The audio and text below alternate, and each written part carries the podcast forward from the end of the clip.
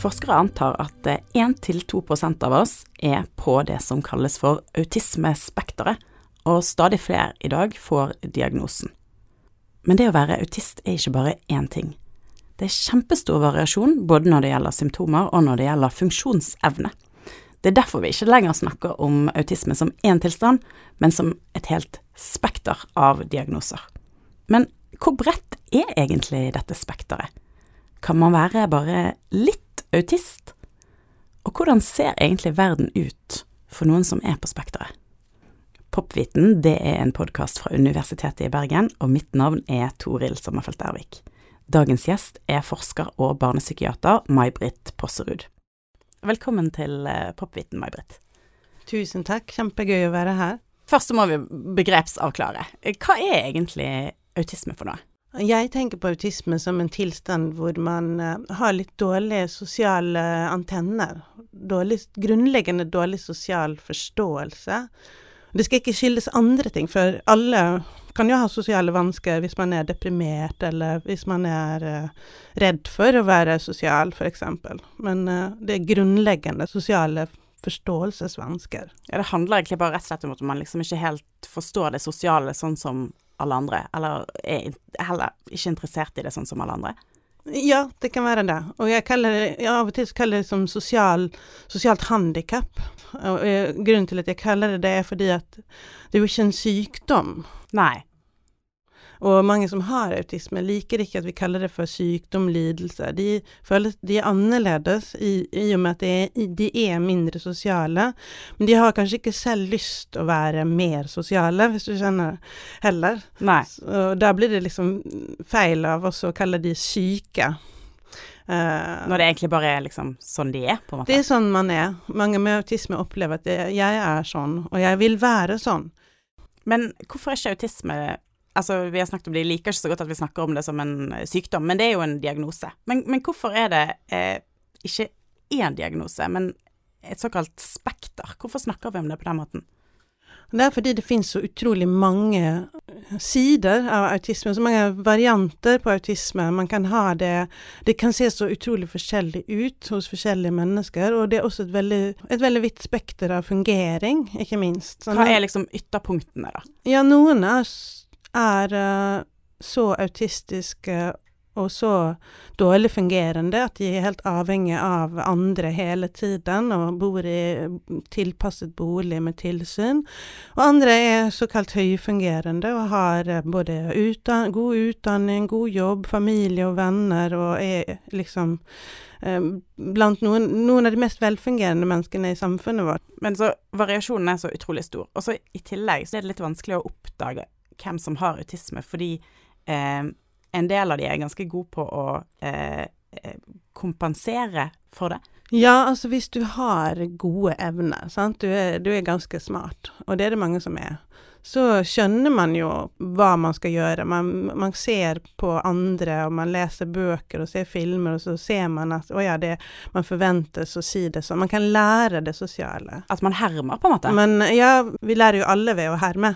Sant? Så det er jo Det er helt sant. Men det er mer intuitivt hos folk flest. Mens noen med autisme, de på en måte gjør det nærmest bevisst.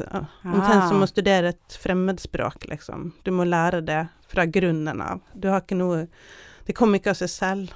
Nei, så du, du, tenker over det hele tiden, men du klarer å fremstå på en måte som at det er naturlig? Ja, og det er det som kalles da for masking, eller sosial kamuflering. Og da jobber du bevisst med å oppføre deg som forventet, liksom. Akkurat som du er en sånn eh, fin eh, nobelmiddag eller noe sånt, sant? og er du veldig bevisst på hva du sier og hvordan du gjør det.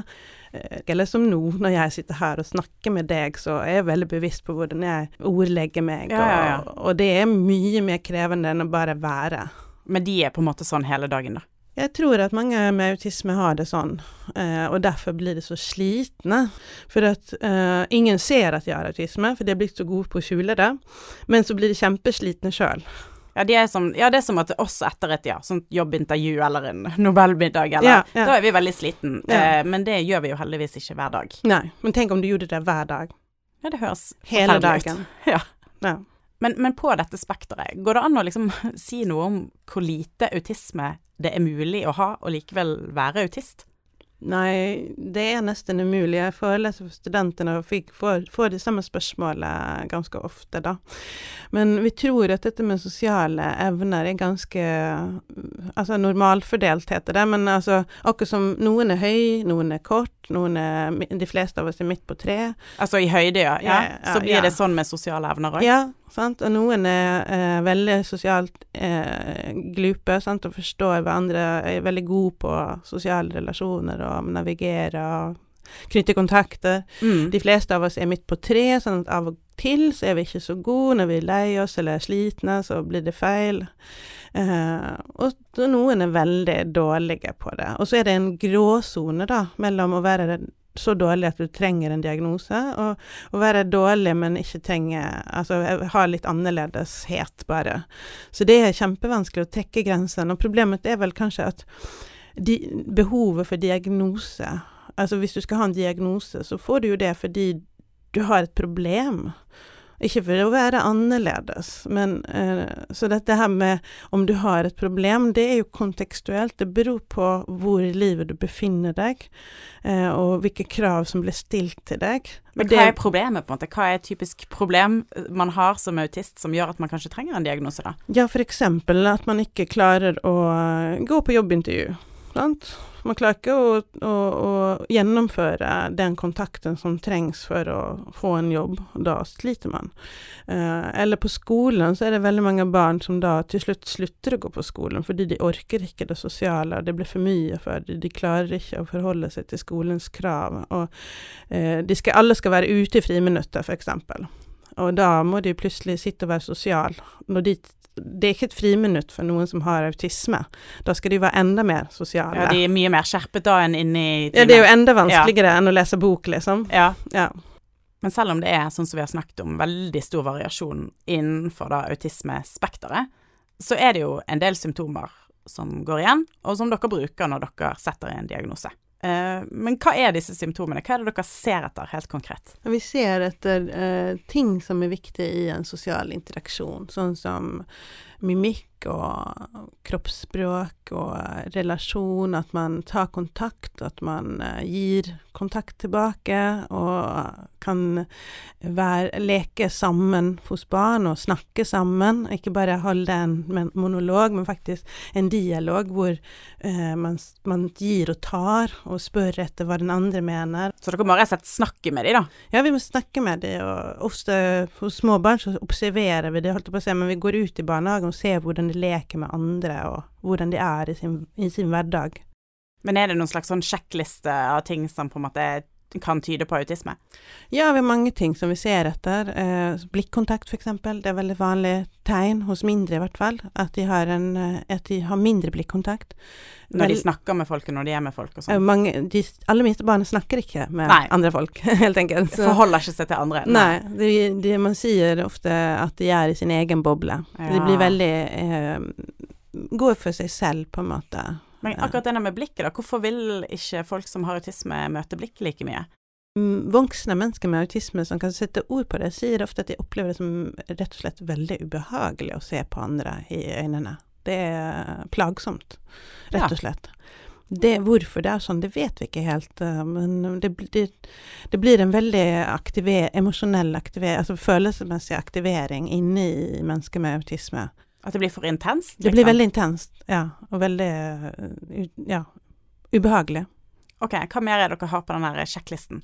Så ser vi etter eh, Grunnsymptomene er på en måte sosiale vansker, Mm. kommunikasjonsvansker, og så har du dette Men hva er det sånn typisk i kommunikasjonen dere ser etter, da? den der mangelen på gjensidighet. Mange mennesker med autisme sier f.eks. at det er kjempevanskelig å snakke i telefon, for da vet de ikke når det er deres tur å snakke.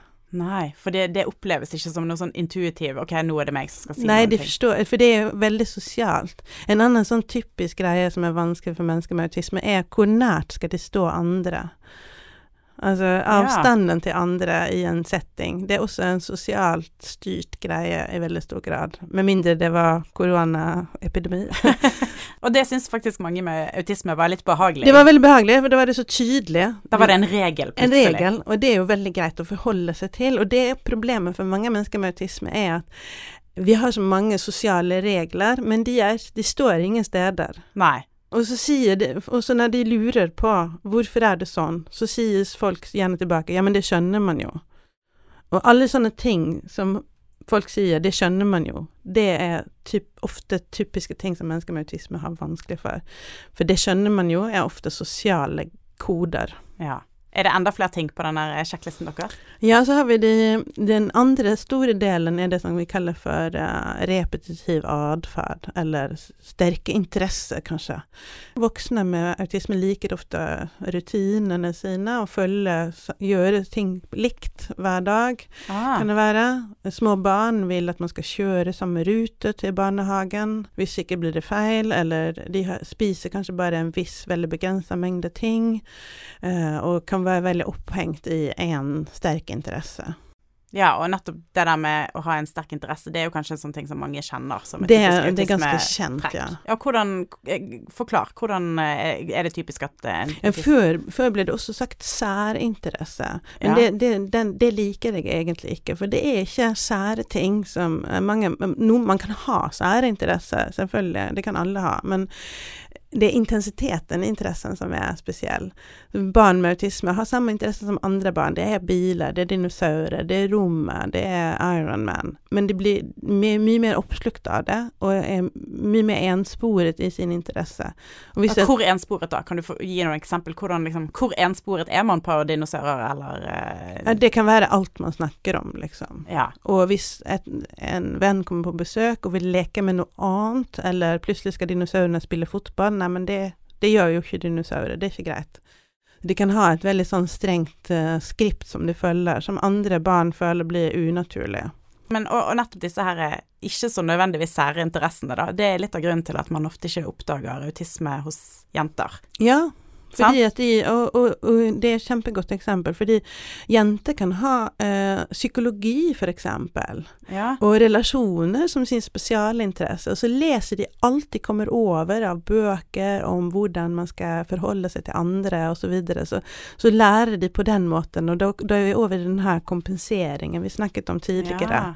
Altså de liksom Og da måte- tenker ikke man på det som en sånn særinteresse nødvendigvis. Nei, sant. For det er jo veldig Altså, jenter har ofte mye mer sosiale interesser. Hester, My Little Pony, den type ting, da.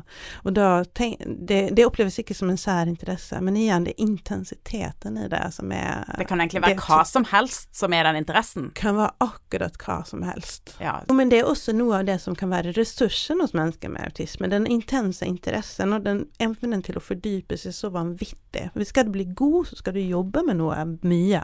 Og det kan mennesker med autisme være veldig, veldig god på. Det er en slags superkraft. For Superkreft, ja. Og, det, ja. og at de ikke lar seg forstyrres av hva andre mener. At eh, kanskje andre sier at nei, men det der er ingen som bryr seg om. Nå har vi liksom det sosiale, vi har interessene. Men så er det også noe eh, med sanseopplevelsene. Ja, Hva er det? Ja, og den ligger litt under den her repetitive greien, okay. faktisk. Fordi at eh, Og vi vet kanskje ikke helt hvorfor, men mens mange mennesker med autisme har en annerledes sensorisk eh, opplevelse, da, eh, på mange måter. Det, kanskje det mest kjente er det der med å være høysensitiv, Ja. eh, og bli veldig plaga av masse lyder. Men det kan være hvilken sans som helst, eh, og det kan være både over og under. Man- En annen ting som er vanlig, i hvert fall hos barn med autisme, er å, å snurre rundt, disse. ja. Og det er en sånn sans som sitter i, i øret, vestibularsans. Og det, det, de kan sitte og disse eller snurre. At de liker det bare De li- uvanlig ja. godt. Ja, kjempegodt. Og, og kan drive og snurre rundt, snurre rundt, snurre rundt eh, i timevis, kanskje. Ah. Eh, leke med vannbading er også veldig eh, godt for mange barn. Liker den der følelsen av vann. Disse sensoriske vanskene er veldig For mange kan være ganske plagsomme. Det som vi tror at skjer med mennesker med autisme, er at de ikke klarer å filtrere bort stimuli. Ah. Altså sånn at eh, hvis, vi tenker, hvis man tenker over det, så er vi bombardert med sanser stimuli hele tiden. Så hvis vi sitter i et klasserom, så er det gjerne en vifte som durer. Den glemmer vi ganske fort. Ja. Men mennesker med autisme har vanskeligere for å glemme kroppen, eller hvis det er en bukse som strammer, sånn en ja, for egentlig så jeg kjenner jo ingen av klærne mine akkurat nå, men jeg har de på meg. Ja, mens mennesker med autisme syns, velger ofte veldig sånn type joggebukseropplegg, klær. de kjenner liksom plaggene mot huden. Mye ofte Altså, de, de, de klarer ikke å slå av, skru av de stimuliene som ikke er viktige der og da, kanskje. Det høres overveldende ut. Ja. Ja. Og derfor uh, er det mange med autisme som uh, har behov for å skjerme seg for så masse stimuli. F.eks. at man sitter med hodetelefoner uh, i klasserommet.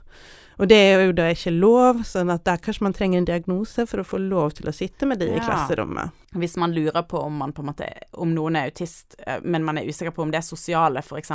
fungerer dårlig nok, så kan nettopp den der stimuli-greien være et, en måte å, å sette diagnosen på. Ja, fordi som sagt, det sosiale kan jo være vanskelig av mange grunner. Ja, Men eh, ja for der- eksempel andre psykiske vansker. Eller, Ikke sant? sant? Men den, den der, den der, eh, san, den der sanseannerledesheten, den er kanskje litt spesiell for de med autisme, da.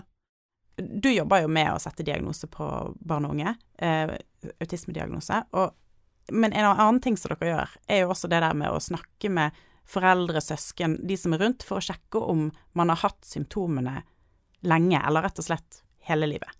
Ja, men, men likevel så kan diagnosen variere, fordi diagnosen er jo avhengig av at du har et problem. At, dette, at denne legningen, denne annerledesheten din, den sosiale vansken din, er et problem eh, som du trenger hjelp til. Og det kan den først bli i spesifikke livsfaser. Ja, Ja, eksempel på barneskolen. Ja. så det kan gå fint på, i barnehagen, og så begynner du på skolen, da kommer kanskje Ja. problemene. Eller- Mens trekkene har vært der hele tiden. Trekkene har gjerne vært der, men de kan ha, ha vært litt sånn usynlige, sånn som vi snakket om Ja. før. Men, og, og, og for noen kommer kanskje vanskene særlig da i voksen alder, når de blir da utbrent grunn av eh, sin At de har jobbet så hardt med å maskere sin Ok, så man kan være godt voksen, og så blir man så utslitt av at man har holdt på med dette hele livet at man trenger Ja, en man, Ja, man blir utbrent, og, Ja. og så begynner man å prøve å finne ut hva det er som er feil, liksom. Men det kan jo være kjempevanskelig, da må vi gjøre et detektivarbeid, sant. Og det kan jo hende at den, den, den som var forelder, ikke lever lenger, og den slags. Eh, men, men vi prøver å gjøre dette detektivarbeidet for å se om de trekkene i hvert fall har vært der gjennom livet. ja. At det ikke er noe som plutselig dukker opp, liksom, når du var 40, for da bør vi tenke på om det kan være noe annet. Eh, Vi ser jo en gradvis langsom økning i hvor mange som får autismediagnoser. Um, hvorfor er det sånn? Hvorfor er det flere som får det? Eller er det flere som får det? Ja, vi har sett en økning i autisme som har vært eh, til dels ganske stor de siste årene. Og eh, vi er vel ikke helt sikre på hvorfor, men det er nok mange grunner til det. En av grunnene er at vi har endret på diagnosekriteriene, faktisk. Eh, Mm. Sånn at vi kaller flere ting autisme enn før. Dette spekteret, eksempel. Det fantes ikke før. Nei. Nei. Så det at man kan ha autisme i forskjellige former, og være veldig smart å ha autisme f.eks., de tingene tenkte man ikke før. Men eh, så er det vel også det at uh, den her gråsonen som vi snakket om tidligere, at uh, hvis man uh, Hvis flere i gråsonen får problemer, så vil flere trenge en diagnose. Altså de som er dårlig sosialt, og så Ja. på en måte på vei mot autisme, så er det kanskje Har man liksom tatt, tatt streken litt lenger bort da, på en måte? Ja, fordi, og det tenker jeg kanskje handler om at vårt samfunn er blitt mye mer sosialt krevende. Sånn, Ja, eh, hvordan da? Hvis du tenker på en vanlig skolehverdag eh, på 50-tallet, så var liksom du, Først gikk du bare på skolen noen år, det var eh, én lærer, og den læreren sa hva du skulle gjøre, og det var det. Nå er det ansvar for egen læring, og det er gruppe, og det er skole med åpne klasserom, og det er individuell individuelle Ja, det er utrolig komplisert å gå på skolen i dag. Og sånn gjelder jo, det gjelder jo for så vidt yrkeslivet også, sant. Altså Ja, hele samfunnet har hele blitt samfunnet. mer komplekst. ja. Ja. Det er mange som faller av lasset. Men, men hvor, hvor kommer autisme fra, egentlig? Hvor arvelig er det? Akkurat som uh, hvor høy man er, er veldig arvelig, så er hvor sosial man er også ganske arvelig. Sånn at uh, vi ser at dette går i familier. Det er ikke sånn at hvis et barn har autisme, så har foreldrene autisme. Men de kan gjerne ha trekk, eller noen annen i familien som har de trekkene. Nettopp fordi det er et spekter og grader her. Ja, sant? ja. Så kan du få på en måte et barn som på en måte får veldig mye av de trekkene, og Ja. da vil det være eh, nok til at det, man kan sette Kanskje diagnose. autisme. Ja. Mens foreldrene kanskje kan bare være litt sånn sosialt eh, eh, Ja, eller uh, har, har veldig, være veldig sånn eh, gode på å fokusere på én ting. Sant? Ja. de, de, de, vi snakket jo om to deler av det Ikke her med autisme. Den sosiale svakheten, men også den her veldig eh, sterke fokuset. Så, så det her med å ha gode evner kan av og til være knyttet til autisme. Det har vi jo sett. Men hva skjer egentlig etter at noen har fått eh, diagnose som autist, eller å være på autismespekteret? Det fins jo liksom ingen behandling mot autisme. Hva gjør man? Ja, nei, dette med behandling for autisme for Før så var det veldig fokusert på cure autism, altså kurere autisme. Ja. Nå nå tenker vi mer at vi bør tilrettelegge og hjelpe mennesker med autisme til å fungere i vår sosiale verden, da. ja. Så hvis vi tenker sosialt handikap, så må vi på en måte gi de brillene da, de trenger, kanskje. Men det er veldig forskjellig avhengig av om du er barn eller voksen. ja. For det som skaper mye følgeproblemer for mennesker med autisme, er at eh, Og det tenker man kanskje ikke på, men det sosiale er veldig viktig for å lære ting. Eh, Lære de, de tingene som man ikke lærer på skolen. ja hva for eksempel? Ja, som for eksempel hvordan man snakker med andre mennesker. Ja. Eller hva gjør man når man blir lei seg? Hvordan eh, går man frem for å handle på butikken? ja. Når barn leker, så leker de jo alle disse mamma og pappa til Altså, de leker voksenting. De leker på en måte eh, hverdagsferdigheter i veldig stor grad. Og den leken er altså læring. Og det er en sosial lek. Det er en sosial lek. De ser og hermer.